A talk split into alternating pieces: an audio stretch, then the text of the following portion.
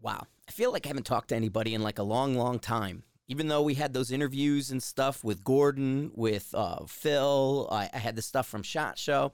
It just feels like I haven't been on the podcast at all. I'm like, man, I'm in a weird, funky place because it's kind of like this weird Tuesday, Monday. It's Monday, but it feels weird. It almost feels like Sunday because it's a holiday. So it's it's messing me up, and I got I got really nothing to go on, man. I there was a bunch of stuff to kind of follow up with. We had an opening for the Alaska Precision Rifle. So uh, you know, a class. We had corporate classes. So one of the corporate classes got changed. So Mark opened it up to make it a normal class. And he's like, "Hey man, we're not going to do this corporate class. So we got 16 slots available. Post it. It's sold out in like two days." So we ended up filling that class immediately. So I was like, oh, I got to come on to the podcast and tell everybody I got an opening for the class. And then that opening was gone before I even got to it. So there's nothing to talk about there. Site's cruising along. I actually redid the front page. People were pinging me. Um, I, I put a new template up. I hated, I had hired a company last year, uh, a local one. I figure I'm going to get a really good web company. I'm going to do all this stuff and you know i'm gonna i'm gonna really put some time and effort into the front page. Pay somebody some real money and, and have it done. So they screwed me. It's a freaking piece of crap. I hated it but i wouldn't take it down because i paid too much money for it. Gotten a bit of a beef with them over it and it's like they're trying to tell me this was all custom script and blah blah blah and it was like a joke and you know then it, you, you get all these emails every day where people you know these unsolicited people are like hey i'm looking at the front page of your website and it's shit. We can do a better job. It's like yeah i know so can i. But at the same time it, it's i spent too much money on this part of it because they burned me and i don't want you know so i ended up getting this template that i really liked. There was a couple of them but i ended up getting this demo template put it up, and I started working on it. So people were pinging me like, "Hey, there's something wrong with the Sniper's Hide front page. There's a bunch of weird spec stuff." And it's like, "Yeah, I'm working on it, just slow." Like I didn't take it offline and do it. I did it live online, so I added to it, added to it, added to it. No hurry. It's the front page. Um, you know, if you look, there's a bunch of good reviews. Jim Fish and stuff puts his reviews up uh, optics wise, if you're into the athlon and different things like that, uh, a lot of you know like um not high end, but it's not low low end. It's more of like m- mid budget, you know, fifteen hundred and less. He does a lot of really good reviews on those products, and so if you're interested in that kind of stuff. Definitely check out the homepage and, and I redid it. It looks pretty good for now. I still got more piecemeal crap to do. Then this week too, like we talked with Phil, I'm gonna go to rifles only. I was gonna go to the train up, but I didn't realize the train up was like all week, so it would have been today, tomorrow, and Wednesday or something. And that's like ah, I couldn't invest that much time. So Wednesday I'm gonna go down in uh, the rifles only matches this weekend and stuff. So hopefully I can get in and talk to Jacob. Uh, with the interview. People were asking, I don't, I, I, it was NRL's podcast that Jacob did. Phil and I, when we were talking, we are talking about a podcast, and it was the um the Jacobs one, and I think that was with Travis. So whatever the NRL podcast is, I don't even know what it's called. Um, that's the one that those guys were all mentioning and talking about. So there you go. If you're looking for that and you want to find it, it's the NRL podcast. Uh, again, thanks to Phil and and those guys and what Kalen's doing with the uh, the long range. It is kind of does say long range pursuit, but it's pot, Gunwerks' podcast. Um, and it's part of, I guess, the TV show, and they just do a piece of that. But I like their podcast. I like listening to them. It's fun. it's quick, you know, and they do about the typical hour that that we all do. But uh, again, thanks to everybody who did the interviews with us. Uh, really good feedback. Yeah, I, I get it. Sorry to Bryan Litz one wasn't longer. I mean, it was really, really good. And um, some people were mentioning how it went by really fast well, we're at SHOT Show. You know what I mean? You get like X amount of time with people, and I know they had interviews lined up and they had things going on. And so, you know, it, it's tough to fit everything in and not just take up way too much of people's time. If you do want a good interview, I did almost 30 minutes I almost wish I could play it through and just let you guys put it on, but I don't think that would fly with them. I'd have to ask them, and, and it may work out. But I'd almost want to play the six five guy interview I did. Um, I did an episode with six five guys. I always do at Shot Show, And so talking with um, Ed and Steve. And so if you want to listen to me kind of, you know, just going on and talking things from shot and, and you know, where I see this year going, uh, you know, eh, they'll ask me like futurist stuff, you know, hey, where are you going next, you know, with this following year? And it's like, well, hopefully things will go this way. And, you know, not everything's going to work that way. And so um, I did do that.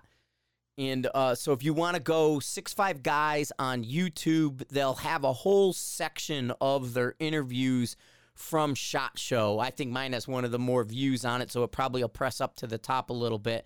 But they interview companies and they'll go and do really good in depth. If you can't go to Shot Show, the Six Five Guys are probably some of the best out there for you to um to listen to or to watch, however you want to do it. And so if you want to get some background into what the companies are doing, you know, where the new products are going and all the different things that companies will talk about, uh, those are the guys as well. John McQuay, 8541 Tactical, he does a lot. You know, it's weird. This year at SHOT, I did not see John and his wife Sarah. That's like the first time ever we didn't run into each other and have a little back and forth. And, you know, I don't know uh, what it was, but I didn't see John McQuay at all uh, which is again odd. Uh, usually I do see him and I know he was there and doing different stuff. But just watching his feed on Facebook, just cruising through um, the last couple days, he's doing a lot of handgun stuff. I know he went to SIG Academy and the different places, so he's kind of maybe it's just not popping on my feed because of AI and keywording and blah blah blah blah blah. Um, so it's it's one of those weird kind of deals that it didn't um, come up that way.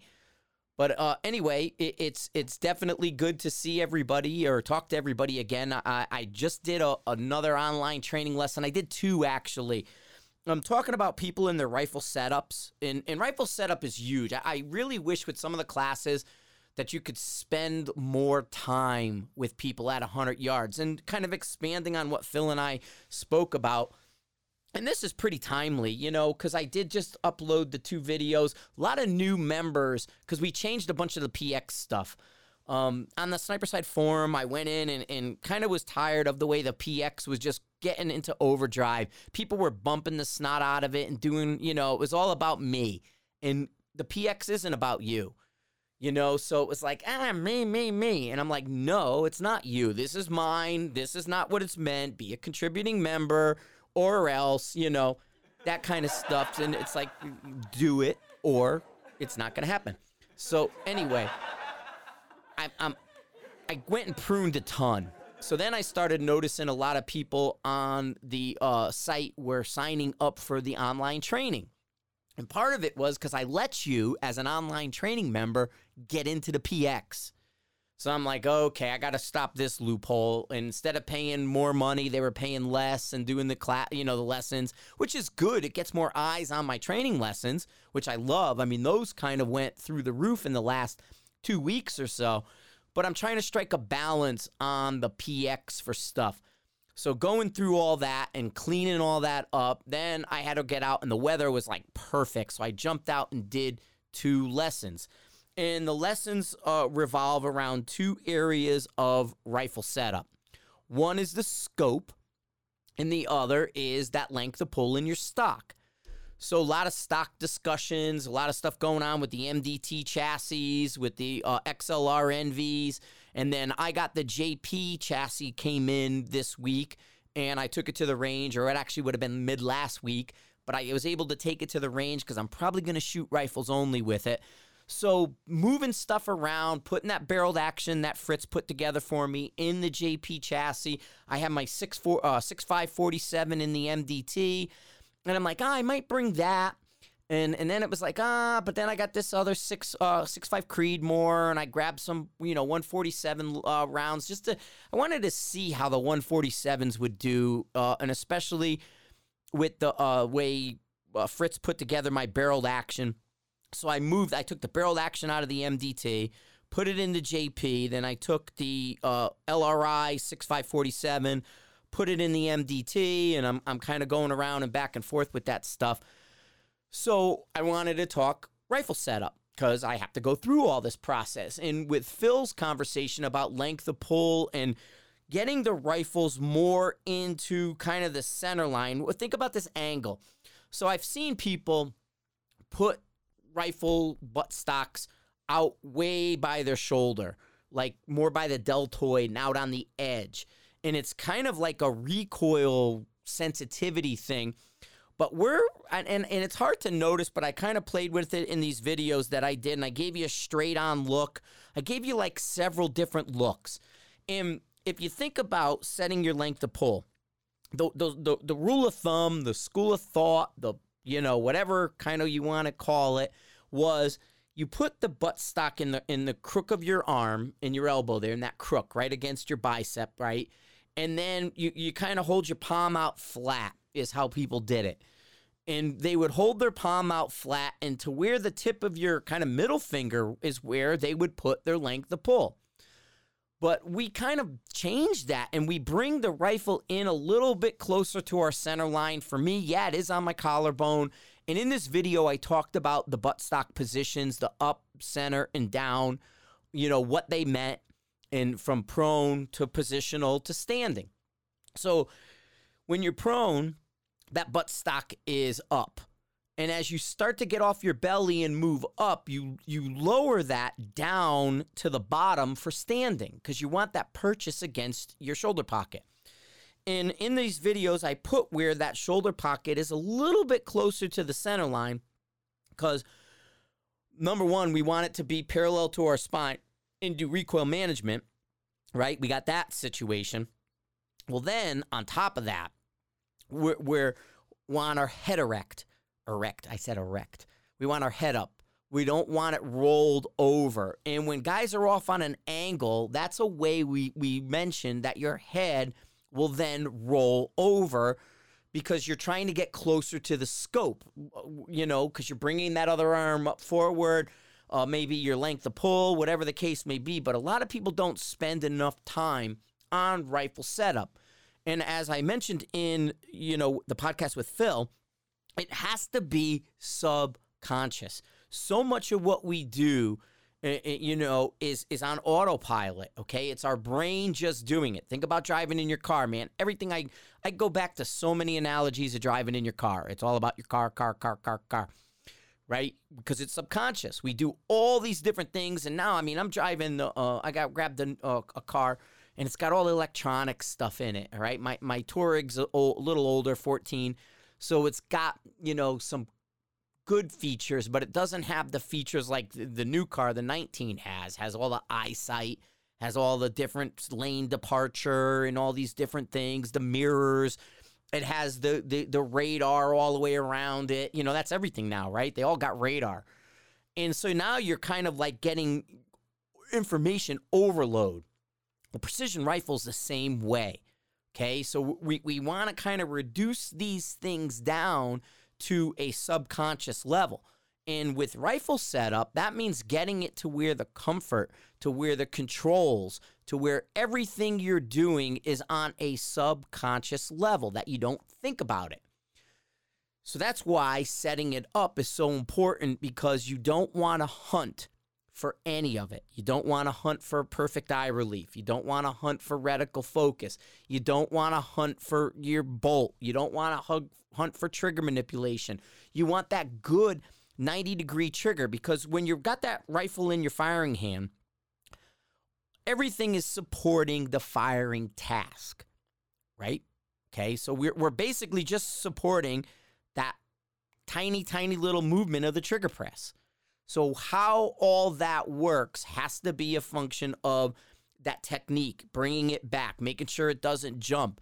If you if you're having still having recoil management is, issues, being straight behind the rifle, you know, getting in it straight and square and doing proper trigger control, and it's still hopping, and it's a recoil management, it might be the rifle isn't quite set up for you, and what you're doing is on a such. I mean, this is tiny, guys we're talking minutia on a level that's, you know, microns, really. It's it's milliseconds and microns that we're dealing with here. And I've mentioned this before. Milliseconds, microns. Keep those two words in your head when when I'm when I'm discussing this kind of stuff. So you, you you think you got it all right. You you think everything's good, and you're still getting bold movement when you fire. Okay. Well, there's probably something in the setup. If it's not a straight up fundamental issue, it's probably a rifle setup issue. Uh, you know, a lot of discussion with bipods and things. Man, I hate these bipod discussions lately.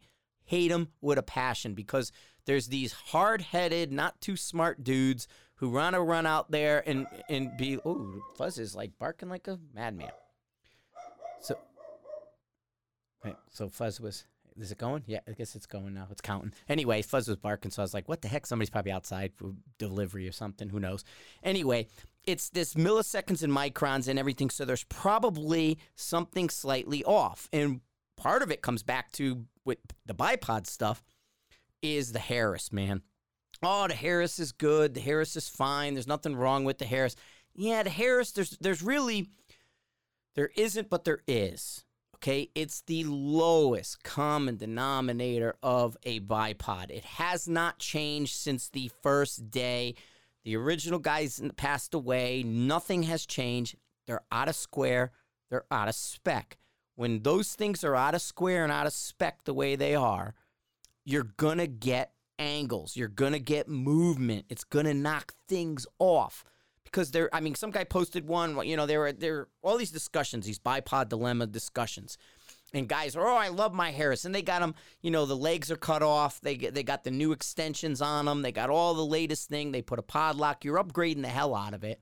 Okay, so new feet, uh, Pod-Loc, new mount, because they're not using a stud anymore.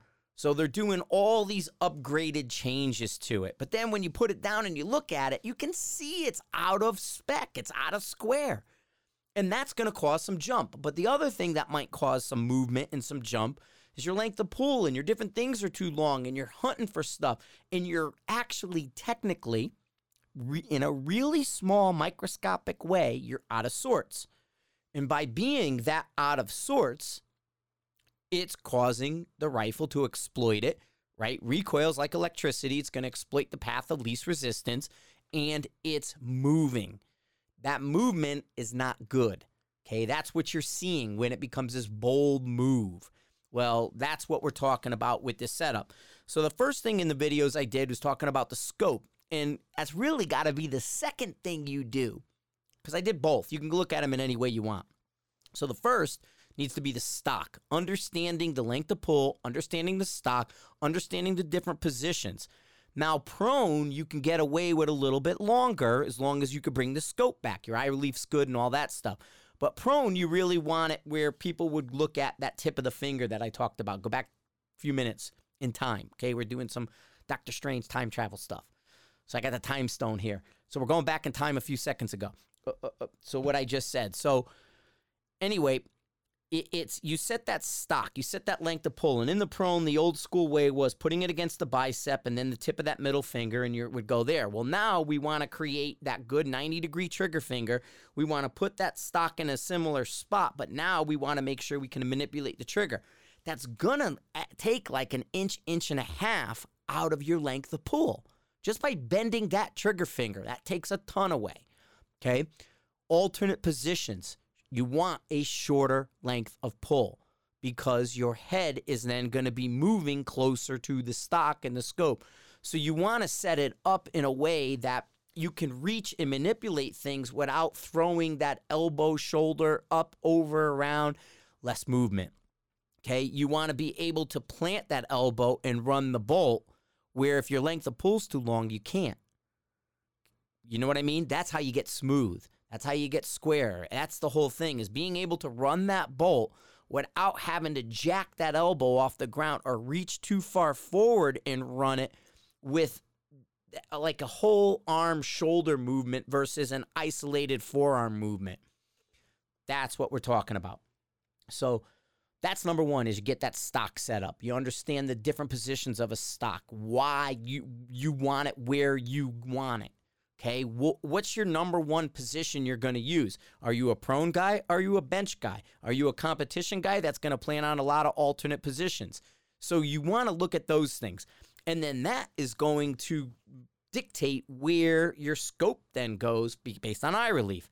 Shorter length of pull is going to bring the scope back. In fact, I'm actually looking. I, I did that JP chassis. I, I did it short. I did it the kind of how I wanted to because the JP actually has a, almost an inch, a full inch shorter base length of pull than like the MDT. It's one of the reasons I'm not shooting the MDT this weekend and I'm shooting the JP because it had the shorter length of pull. So I'm doing that. Now, when I go here and do the video with the MDT, because I got both of them, the Oryx that way I talked about, the cheap low end one, and then the AAC or the ACC, which is here with all the weight system, so I can do it both ways, weights, no weights. But then, the, like I said, the JP was almost a full inch shorter length of pull. So now I'm looking at that and setting the scope up, and I actually with the Spuhr, I put the I moved the um, zero compromise off of that Cadex because the Cadex had a 20 millimeter rail, or yeah, uh, 20 MOA rail, millimeter, 20 MOA rail, and then I put the uh, zero compromise on it, and I used my Heinsolt Spuhr for the 36 millimeter main tube. Well, that Heinsolt Spuhr mount I had had 55 MOA of cant built in. So I got 75 minutes of cant built into my mount. And I'm like, nah, this ain't gonna fly. So I stop at Mile High, I grab a zero MOA, and, and I'm setting all that up and putting it all together. And I'm actually looking at it. I can suffer a cantilever mount Spuhr, and they make a 36 cantilever on this JP chassis because I'm just off the end, and it's a short. The, the bighorn uh, uh, rail doesn't extend out. So the rail that I have on the bighorn action that I'm using does not go out farther, which is in a good way because then the handguard might get in the way and you have that little cut. But you know, like a Badger rail goes about an three quarters of an inch past the action. You know what I mean? Out front. So the Spuhr would have been fine there, but because the way the bighorn is set up right now, I actually can go with a cantilever. So something for me to look at after this weekend, you know, when I when I go shoot. But setting that up, I want to make you want to make sure I'm max power and you want to balance where you put the rings. If I wasn't using a Spuhr mount, and in this video, I, I put badgers up to show you I want to be able to move a scope forward or back. So a lot of times with the individual ring set, you you'll I'll put the scope in the rings. I'll have like a really loose but you know dragging tight fit to it. And then I'm going to move the scope forward and back in the ring a little bit. I want to keep it as centered up and in, central in those in, in between the saddles there where the mounting goes for the rings. You got the you got the turrets and the saddle in the middle, and then you got your mounting places in the front and back. Well, I don't want to bury them on either side, so I'm trying to get them centered up, but I still got to play with eye relief a little bit. So I always want an individual ring sets to have the movement to move the ring either forward one pick or back one pick, okay, from my initial setup because I might change, things will move, wear clothes, adaptability, whatever the case may be. I want that freedom to move it. Uh, as with like a car, I may set my car up as soon as I get it and say, okay, mirror here, mirror here, seats here. Well, then as I drive it, I'll get more comfortable behind it. I'll fall into the seat a little bit, start wearing that little wear spot in the seat where I always sit. Then I might bring the mirrors in. I might change something just ever so slightly. Okay, so that's the same freedom that I want with my rings. Now, on a Spuhr mount, there's not a whole lot of where I could put it, but I'm still setting it up to the flat and then I'm making sure my eye relief is good. I got a little bit of movement, but not a lot. Okay, I can slide it forward and back a, a, a bit, but not as much as that smaller individual ring where I, I get a little, you know, a lot more movement within the system. So the two videos that I did address that rifle setup. And, and you know again it goes back to my sleep test i talked about. I want to get in behind the rifle. I want to be able to manipulate the controls. And i'm checking all of this without a scope. Okay how does it fit? How does it feel without the scope? Then I want to bring the scope on to me and make those adjustments and go through the exact process all over again with the scope. And it takes longer. I mean, this is, it's not setting up the rifle takes me a little bit of time. Even though I do it a gazillion times, I'm still going through. I still make sure I torque everything properly. Like, I think I'm half assing it because I'm doing it quick, but I'm really not. I'm really kind of going through the process just quick because I know where I'm going to be and, and I, I kind of have areas memorized, roughly where do I need it, and then it just becomes a fine tune process. So that's that's what I I'm, I'm looking at. So I put up those two videos in the online training, talk about rifle setup, which goes in direct conjunction to what Phil and I were talking about and what he was talking about with that length of pull and where stock should be. Because right now, stocks are just a little bit too long. They need to be a tick shorter and then give us that adjustability. I would much rather have shorter stocks with like that th- uh, 360 wheel that we were talking about, the Gunwerks wheel, the AI wheel. I want that adjustability in the back as well. So if we if if stock makers started looking at this from a marksmanship standpoint, I should have that adjustability. We got the cheek figured out, but now we got to get the back figured out. I need more people to do that back and to give me that up, down, left, right, you know, angles so I could put it in my shoulder pocket in a much more comfortable way. And then from there, that'll allow me to make the extension part where if I have to extend it, put spacer systems in, or do whatever I have to do, I can then build up from there. But the first thing is exactly what Phil was talking about is that stock manufacturers, chassis manufacturers need to make those shorter from the beginning. So when we start adding these extra marksmanship related pieces to it, that 360 wheel, it doesn't push it out too long for small frame shooters, as he worded it. You know, we're, we're seeing more and more, and this was like my pro with the with the uh, Magpul Pro 700 because it had these marksmanship features the pistol grip move forward and back. You had a 16 style or a straight style you could choose from. The MDT has the grip now moving forward and back. MDT just has to shorten that stock up a little bit, which my understanding they sent a note to me they are going to do. So we know we're going to be shorter there. We we know we got the grip movement happening.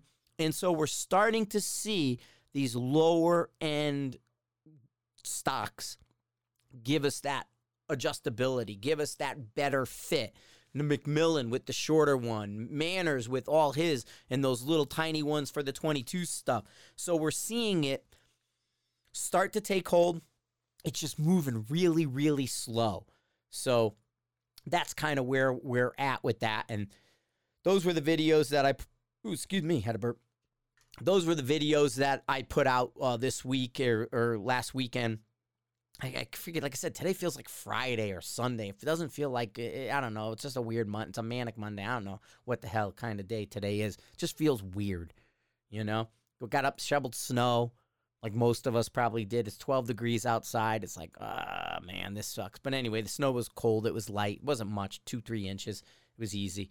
But anyway, that's that's where that's going with that. But um, yeah. So we put that up so the training videos are going. We're, we're, we're, talking with that. I want to thank the guys who are listening. There's a lot of guys overseas, man, military dudes and stuff calling Mike. Mike's the easy way to find you, I guess.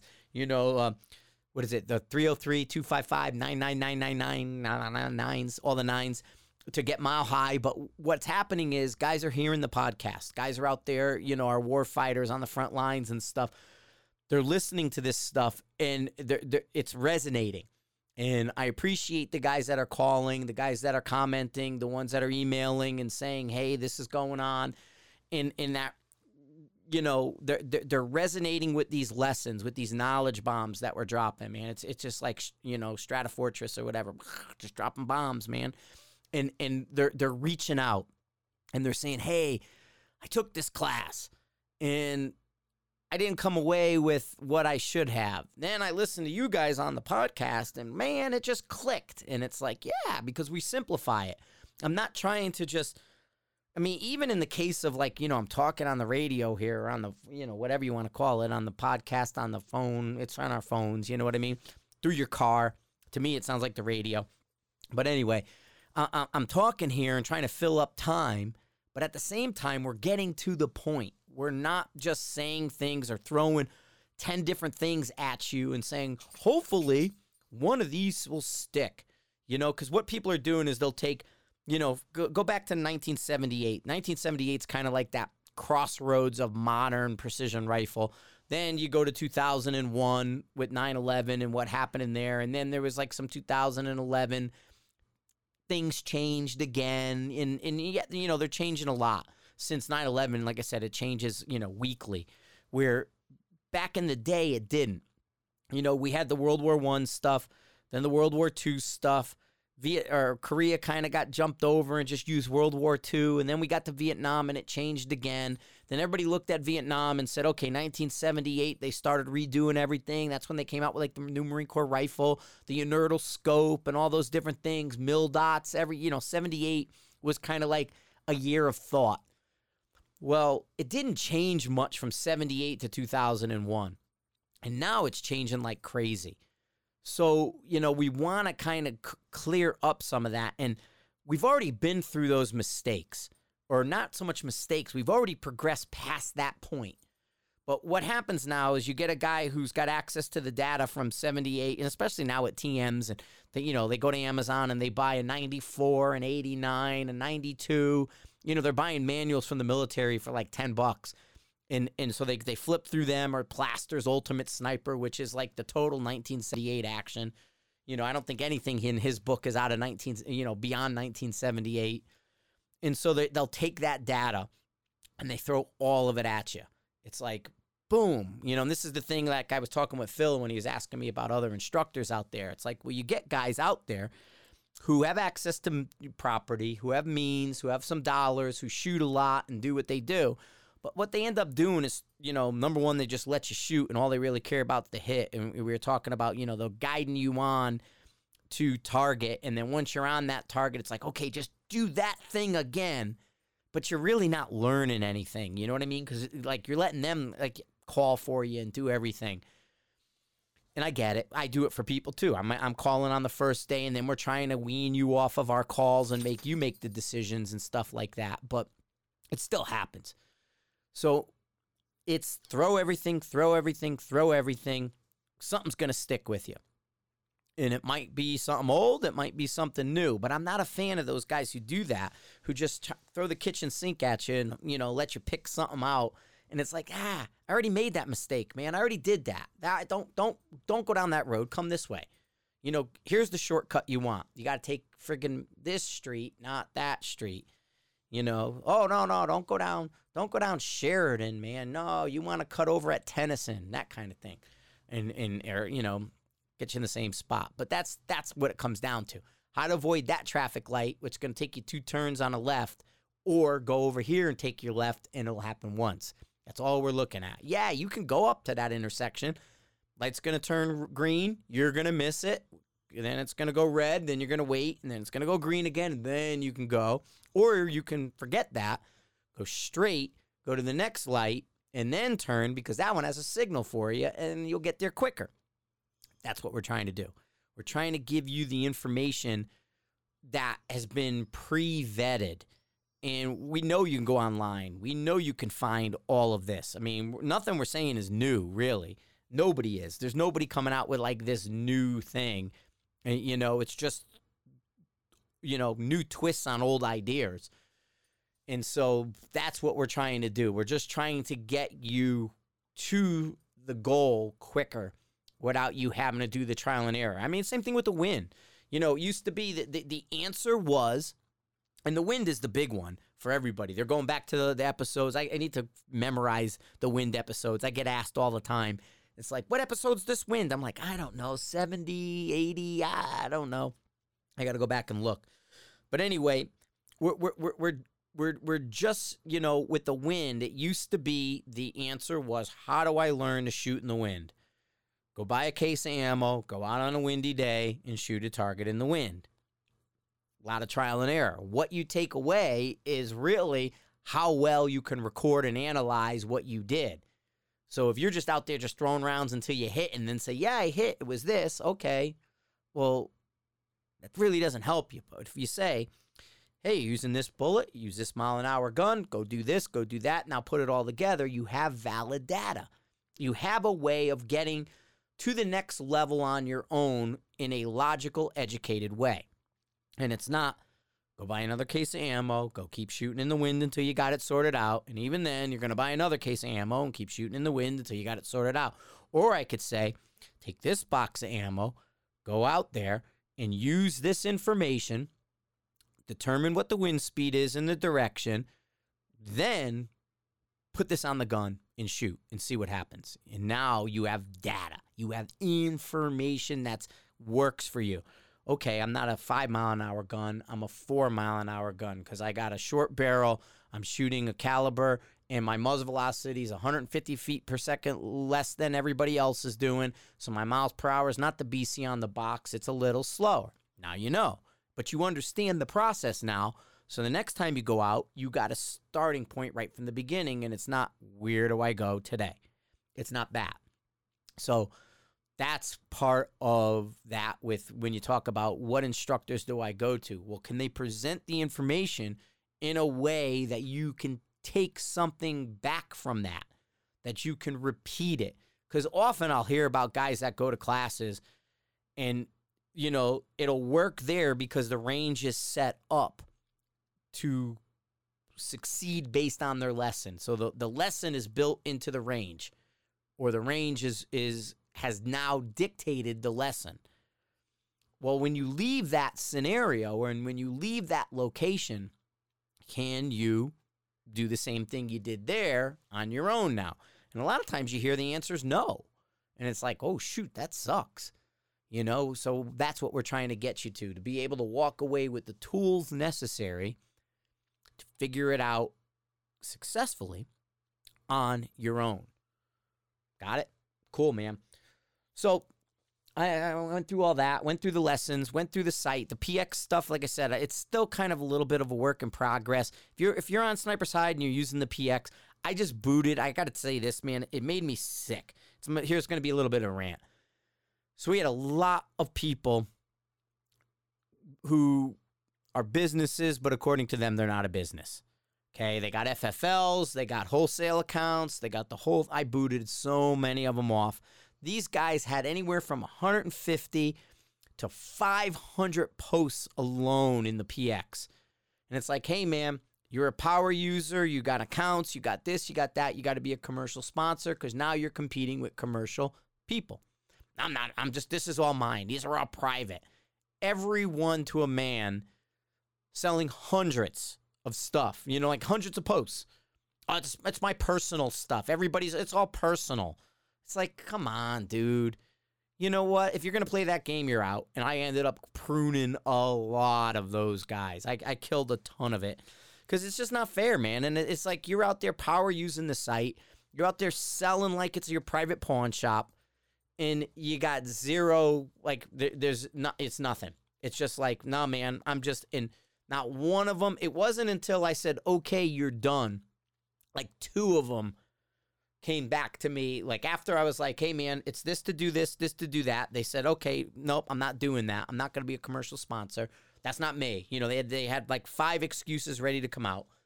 It's like, "I'm not going to be that guy." All right, dude, then you got to go. Oh, whoa, whoa, wait a minute. What's it cost me? And it's like, mm, "No. Sorry. That ship sailed. You're out." And and and and that's one of the things people don't like, man. Is it's like not just on my side don't like that I say no to you. That those guys don't like that, but my members don't like that you're abusing the system. And then when you get confronted by it, you you, you got all these excuses, and, and it's like, okay, you got to contribute. No, I ain't contributing. Okay, but then you're gone. Whoa, whoa, wait a minute. Because you know why? They're making a ton of money.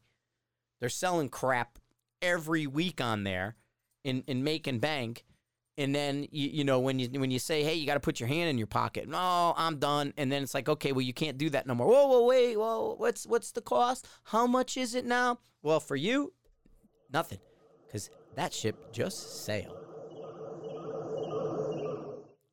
And it's gone.